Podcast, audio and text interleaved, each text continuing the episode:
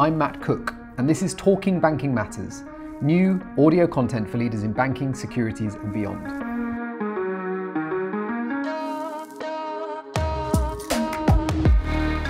Competition in the banking industry is intensifying. Neobanks, fintechs, and tech players are gaining market share, serving customers with a cost to serve significantly lower than traditional incumbent banks, and also targeting lucrative niches in the value chain. Not surprisingly, incumbent banks are increasingly concerned about the limitations of their core architectures. Within this context, foundational technologies such as next gen core banking systems have played a significant role in accelerating the journey for incumbents to address the historical technology debt and challenges.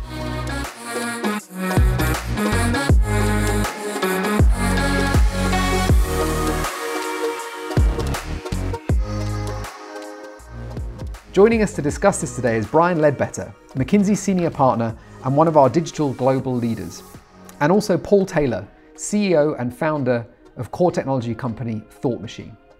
The company is one of many in McKinsey's open ecosystem of tech providers we partner with in our banking technology work. Brian, maybe we could just help our listeners navigate where we are today because we've we've been talking about core technology transformation in banks for it feels like forever. Um, but it feels like things are changing. It feels like there's a different impetus and acceleration, if you like. I would characterize it as the second era of digitization for banks. Banks came from a predominantly branch and call center based customer service arrangement. If you needed something, you'd either ring on the phone or you'd go into the branch and get it done. And then with the advent of smartphones, we discovered that uh, mobile technology and digital technology was the way to primarily engage with customers, then using branches and call centers as a sort of secondary um, channel in order to help with complicated things. And so we sort of had this boom in people building apps and automated journeys to get stuff done. And they hooked it all up to their existing systems and it broadly ran. So there's a few basic problems that banks have always had, which is customer data is held in lots of different places. Products are provided by a number of different systems. It's not consolidated. And when they put all this digitization together, they did it how they could with the technology that they had at the time. Time went by and systems became obsolete. And so the whole thing has kind of atrophied. And I think where we are now is we're at an upgrade point, both at the front end, which is kind of the digital end, and we're at an upgrade point at the back end because we've accumulated this technical debt. It's still quite a complex problem. But it offers a lot of opportunity because the, the underlying technology is much more mature and powerful than it was when we started this digital journey back in the earlier 2000s. I think that's a beautiful seg into Thought Machine. Paul, so do you want to just tell us where, where did Thought Machine come from? You sold your first company to Google and later worked there, right? A lot of the thinking behind why I did it came from Google. I was always thinking about the question about how did Google do what they did? Certainly, a big part of that was about how to build incredibly scalable, automated, robust platforms that could handle enormous amounts of transactional data and enormous amounts of customer data, do it very securely and very safely, very resiliently, and with basically no people in it. And Google's really a platform company. And I, was enamored by the world of fintech. So th- those two bits were there platform company, uh, cloud native company, uh, and fintech. So I formed the company, uh, had a few uh, friends join and we, we searched for a problem. And we eventually, uh, just like Brian says, you know, after talking to banks, we thought, you've really built a nice front end to a pretty shocking back end. Well, maybe we could help you with that. So I thought, these banks are, they're trying to do AI, they're trying to do customer service, they're trying to automate all their journeys, they're trying to be uh, safe, they're trying to obey uh, new uh, regulations, stuff like that, and it's all incredibly painful because of the back end. But they're building on top of something that didn't want to be built on top of, and it's all incredibly painful. Why don't we do that and build the core banking platform and, and, and be platform people? We're, we're, we enable user experience and we build that and then sell it to banks where are banks now emotionally in this? Uh, like in terms of uh, adoption, in terms of um, rejection, in terms of feeling that they can do this themselves, etc. Like, like where are banks kind of on, yeah. that, on that journey? So banks are um, banks are a little bit bipolar about this whole thing because I think in the main banks understand the value of modern technologies and getting the digital part of what they're providing to customers to move fast, to provide new propositions, new functionality. They value modern technology to be able to do that. And these systems have been around for 30 years within the bank. And it's built up over time like silt at the end of a river. And so the reason that I say they're bipolar is they really want to move fast. But I have to say it's a bit exhausting actually for, for banks because it's a constant prioritization to try to inch forward in terms of modernizing the technology and pushing new functionality out to customers. And so we end up entertaining discussions about how they just try to bypass that problem and, and just go clean from the very beginning. What does that mean? So there's two types of really unclean things in the bank, at least two types. So the first one is technology-wise, over the course of 30 years, bit by bit by bit by bit, they've built technical integrations to a whole variety of supporting systems, to the financial ledger, to payment systems, to external gateways, to external services that provide insight, and point-to-point connections between all of the systems that they have internally. An average medium-sized bank probably has, I don't know, a couple thousand systems, probably two to 4,000 systems in the bank. And so if you do the maths um, of point-to-point connections amongst you, it's like a lot of connections. So that's one thing. The other thing that's uh, a mess is products. So banks are really good at introducing products. They're really bad at taking them away. So an average medium-sized bank has about 3,000 products on the books. By our reckoning, you need about 30 to serve a population, like in the UK. Uh, but if you try to get rid of the 2,970 other products, there's always somebody left with one somewhere. Or if you try to delete it from the system, you have an unexpected consequence because there's like a chain of products. And will they often have had their own systems built alongside them? They will, but there's actually an even worse situation beyond having a separate system, and that is a lot of the products are manifested this is going to be very technical for half a second. They're manifested in the overnight batch cycle of the existing systems, which basically means that when somebody opens the product or they make a transaction of the product, it goes into a line item in the ledger. But then overnight, there's a set of logic that transforms it into another product. And that's how the customer understands it. But all that code that's in that overnight work is not normalized and understood in the ledger, which means that it's like hidden. Uh, and if you try to unwind it, it's linked to a whole bunch of other very important things that happen overnight. And unwinding it's quite difficult. And so it's easier just to leave those. It's almost easier to leave all that, do something new over here, and very, very selectively pick any of it up. And so, in terms of Thought Machine, what, where was the point at which you, I know you said it'd been around eight years before the likes of Thought Machine came around? Banks were kind of piecemeal doing this themselves. There was also um, there were choices, right? You could go buy a core banking system, and the core system was traditional technology, so it'd be like a you know relational database on a server somewhere with a bunch of functionality and workflow around it to, to make things work. And then essentially what you have to do is you kind of have to copy what existed in the bank into the new, but it, it requires you to clone what you had. And the cloning is a mess because of all the point-to-point connections and all of the product manifestations um, in an unclean way. So it's, it wasn't very flexible. It was like you had to really plan it from the very beginning, and then it was a multi-year journey to try to clone what you had, and you would discover landmines along the way. I'll say that sometimes you look at the bank and say you could have done better, but other times you think they don't get enough sympathy for the position they've been in. And something that people slightly ignore is that when posed to the question, why haven't you gone to the cloud earlier? You know, we're used to it now, but it requires the cloud providers and uh, technology companies like Thought Machines to exist, right? It has to be a, a, virtuous ecosystem whereby the cloud providers can provide the fundamental platform technology. We have a partner network with McKinsey and other partners who, provide that part of it to, to, say this is what the plan, this is the strategy, and everything else. And then you have to have people provide the technology. And so once we've got those pieces together, it starts to make more sense. But I'll pick up on another point you said that from the start when we were looking at this, we, we looked at the problem of product complexity in the bank, right?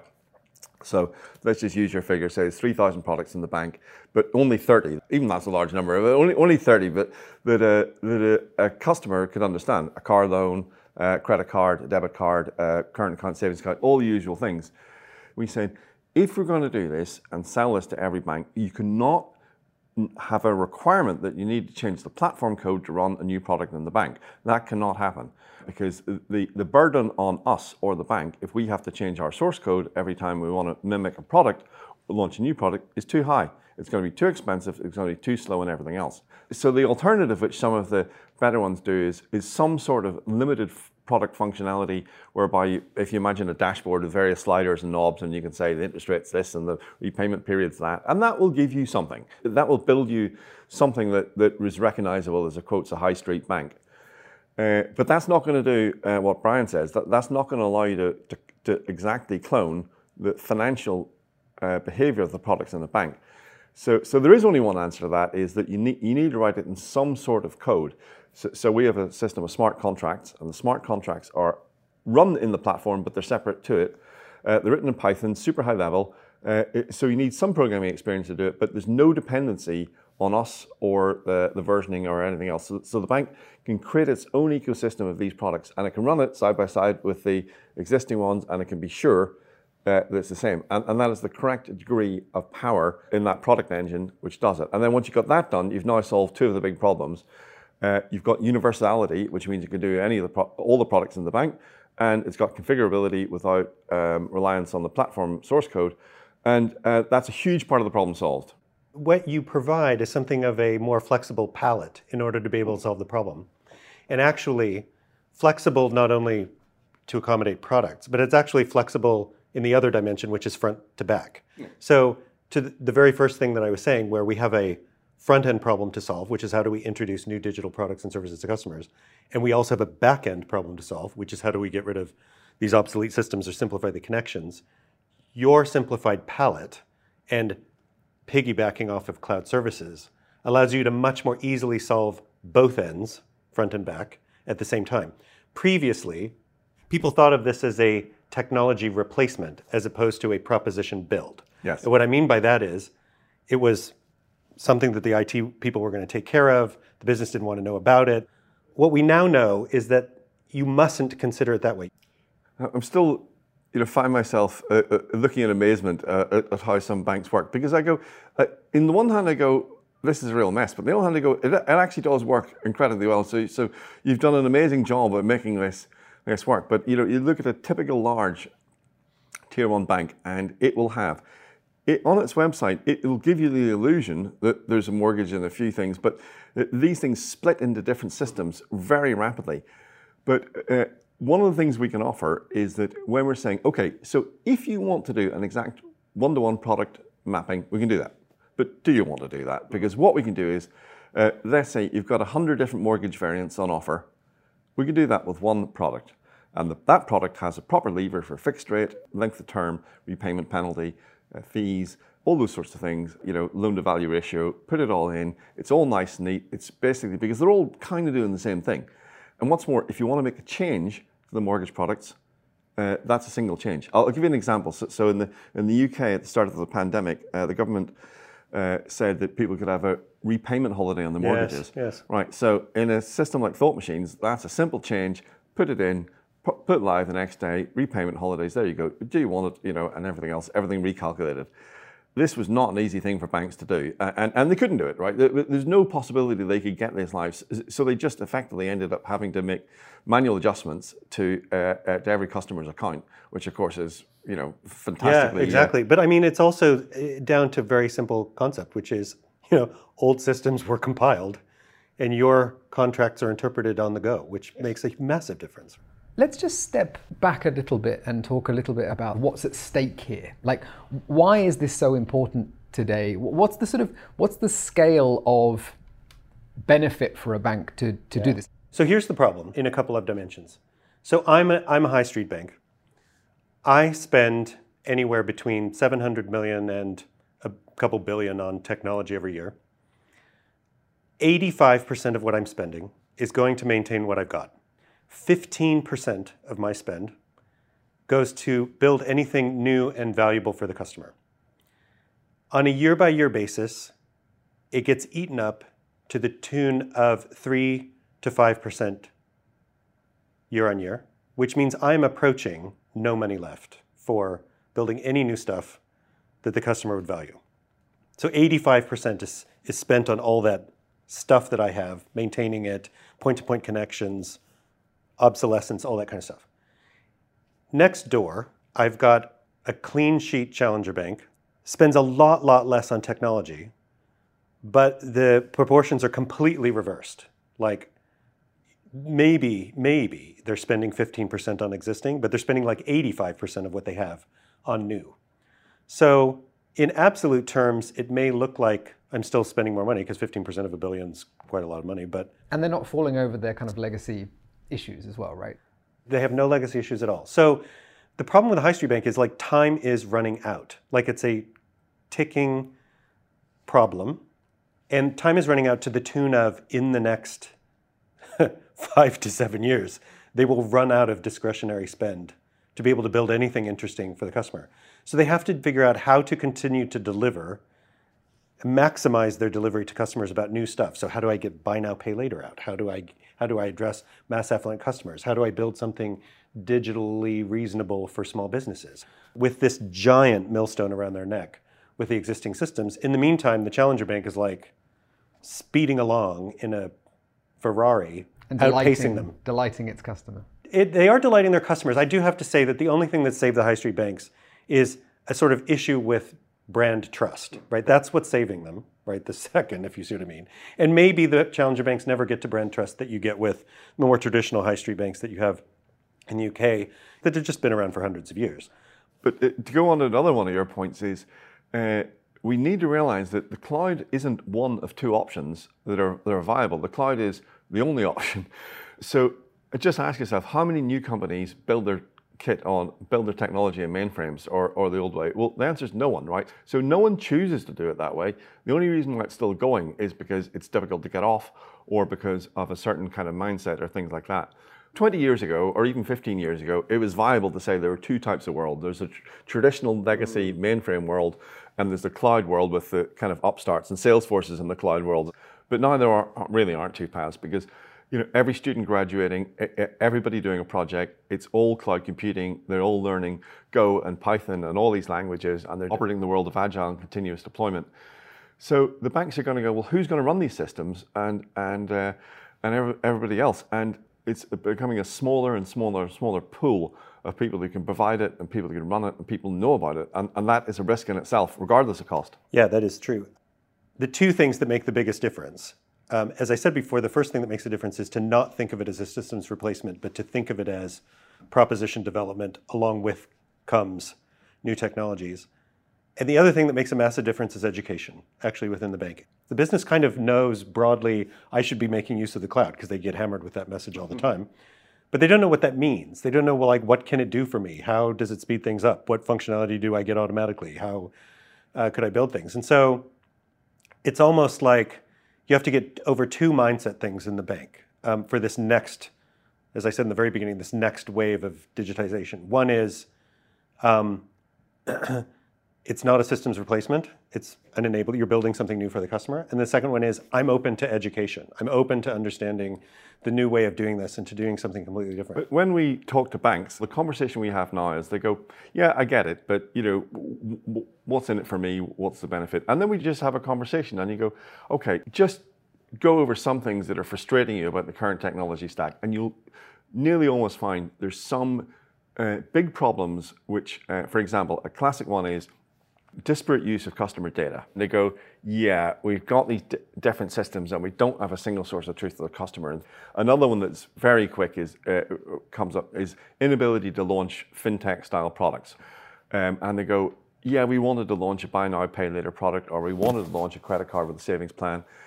Uh, but you know, we went over and says it's going to be 150 million dollars and it's going to take two years. And I try to say, in comparing the cloud world or the modern technology world with the old one, there aren't really trade-offs. We're not sacrificing, um, you know, resilience for speed of launch or anything like that. Um, it is all better. It's just a, just a, a, a, long journey to get there. I'll make one more point. Let's just look at skills in the marketplace. So if we look at just bank demand for skills, The most acute are data engineering, data science, and these sorts of things. The amount that the skills are arriving on the scene in the UK relative to what universities are able to push out and training schemes are able to push out is a very small fraction of what is predicted to be needed. So that's the first problem. Second problem is all those people work in the cloud, to your earlier point. They have to be able to operate in an environment they understand quickly and reliably. And that is a very immediate uh, next couple of years problem that even if you were sort of like, well, I don't know if I can, you know, get cloud-based stuff to work in my business or whatever, you kind of have to because it's the skills you're going to be able to get uh, competing with everybody else in the marketplace. That is going to be a big, a big driver of this next transformation. Brian, I think that some people listening would be forgiven for not quite understanding where McKinsey fits in all of this. So, what's the typical route, if you like, for McKinsey to be part of this conversation within the bank? In the old days, clients used to call us up to, to ask us, What should I do? They don't call us for that very often anymore. Clients call us to figure out how to do it, how to get stuff done. And how comes in a couple of different forms. They ask us to help them to get stuff done when they're very constrained and there's not an obvious path. So in the issue that I laid out before, which is we've only got 15% discretionary spend, we need to go to market with a number of propositions in order to grow our customer base, and we have a ticking landmine in terms of our existing systems what technologies should we use and what should the roadmap be for us to balance step by step both of these requirements, growing the business and renovating the technology, and then how should we organize to get it done? But we generally don't do the system integration. We do the blocking and tackling, the roadmap to figure out how to get stuff done. And then inevitably, new technologies like Thought Machine have a role to play in that because the only way that you can move forward fast is to make use of the cloud and to use these kinds of technologies. And we generally, where we work together, go together um, to uh, have that open discussion with the clients to try to figure out how it can be done and, and where the place is for Thought Machine versus other um, technologies or other techniques in terms of getting stuff done. So we found the relationship incredibly useful and productive, uh, and for a number of things. First of all, uh, especially you, uh, Brian, we're not afraid to go early on the cloud's coming and, and, and let's do it. We have to get into the conversation where we're all, McKinsey and Thought Machine, the bank, going to build this together. What does good look like? Where, where are we going to go? And how are we going to get through this? And uh, you know, I don't know how many banks it is by now, but but but dozens. It is dozens actually. yeah. yeah. It is dozens that that and the partnerships come about in different ways. I mean, I think we also end up optimizing for each other. So we've actually built in house um, to help us kind of prove the point of how we've built technology harnesses and frameworks and these sorts of things to get going with Thought Machine fast in the course of trying to demonstrate that we could go to market with a proposition quickly and we could solve back-end technical problems quickly and that sort of thing. So we sort of optimize around it as well to prove the point. We did it because we saw the, the value in it actually for the for the bank, for the for the clients and getting stuff done. Can you give us a sense of how many have yet to begin this journey? Are there any of those left? Uh, or is everyone at some point on the path? Is everyone on the path? Yes, they're all somewhere on the path because they recognize that it's an irreversible trend somehow. They just don't know when their time comes and how. So I think everybody's mentally on the path. Actually, I'm at the point where it's mindset that makes a difference more than anything else.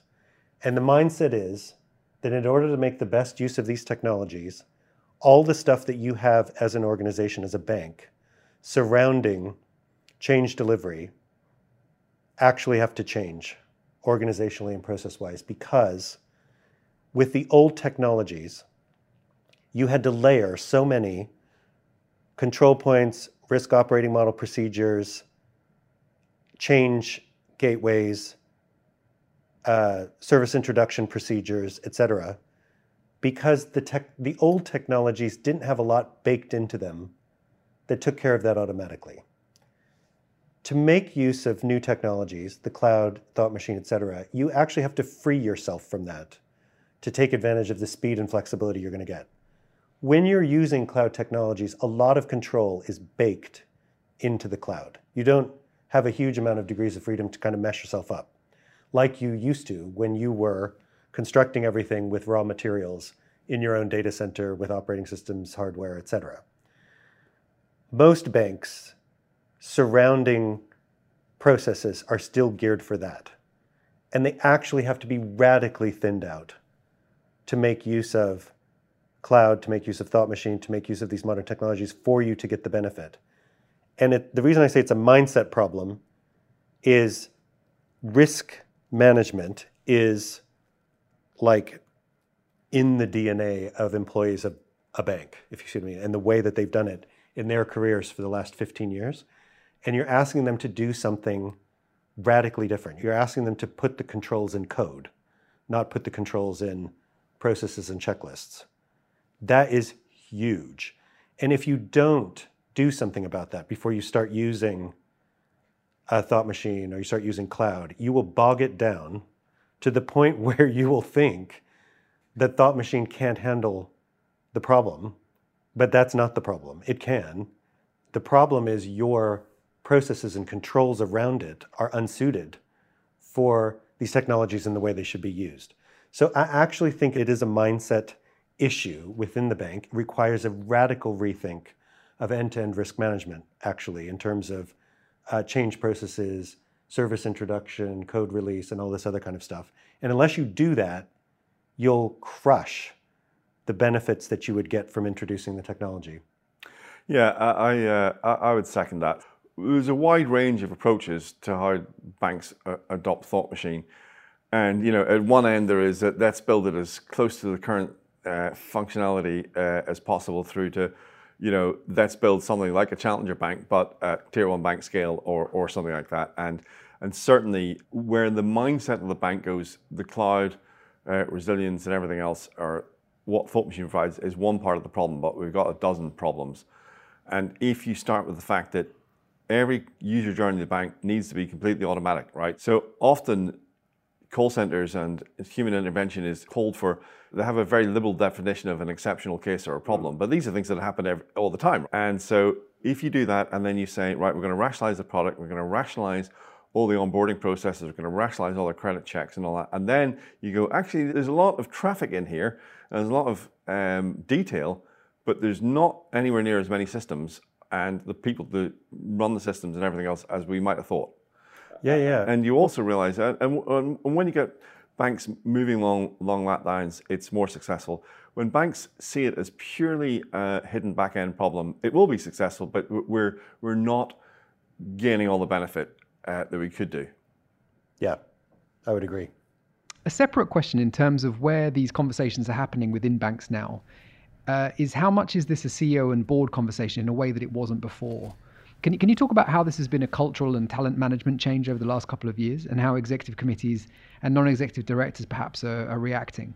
It's changed massively. If I were to do the analysis that showed the evolution of the profile of typical bank exco members over time, those running business units, I'm pretty sure I would see a technologyification of those individuals because they were CIOs, they were technology professionals previously. And bit by bit, we're populating business unit heads with people who understand technology. So that's the first thing that's happening. What that means is that this is an, at least a Bank Exco discussion always, because the Bank Exco discussion is how do I quickly deliver new propositions and functionality to grow my revenue line at the same time as renovating these very tricky technology problems that I have in the back? And it's a very short step from that to what are our weapons to try to maximize the 15% and solve my backend problem, to which Thought Machine might be a part of that discussion.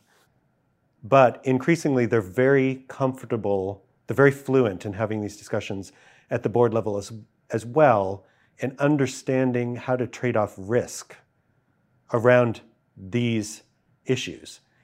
I completely agree. Uh, so I've seen the changing of the guard in, in multiple banks. As the new CEO role opens up at a in a tier one bank, it is not credible to go into that interview and say, I'm not really a tech person. But you, you have to be on top of the tech world because uh, the threats, uh, just even if the most negative way, uh, the challenger banks are there, the tech giants are there, uh, and there's you just cannot sit still in this world. When a new board member is being picked, you, you can't again go, I'm just a old school city person. I'll be fine. You know, uh, you know, I'm great at relationships. So as board members rotate off, we're picking um, far, far, more tech savvy people. uh, to get on the board.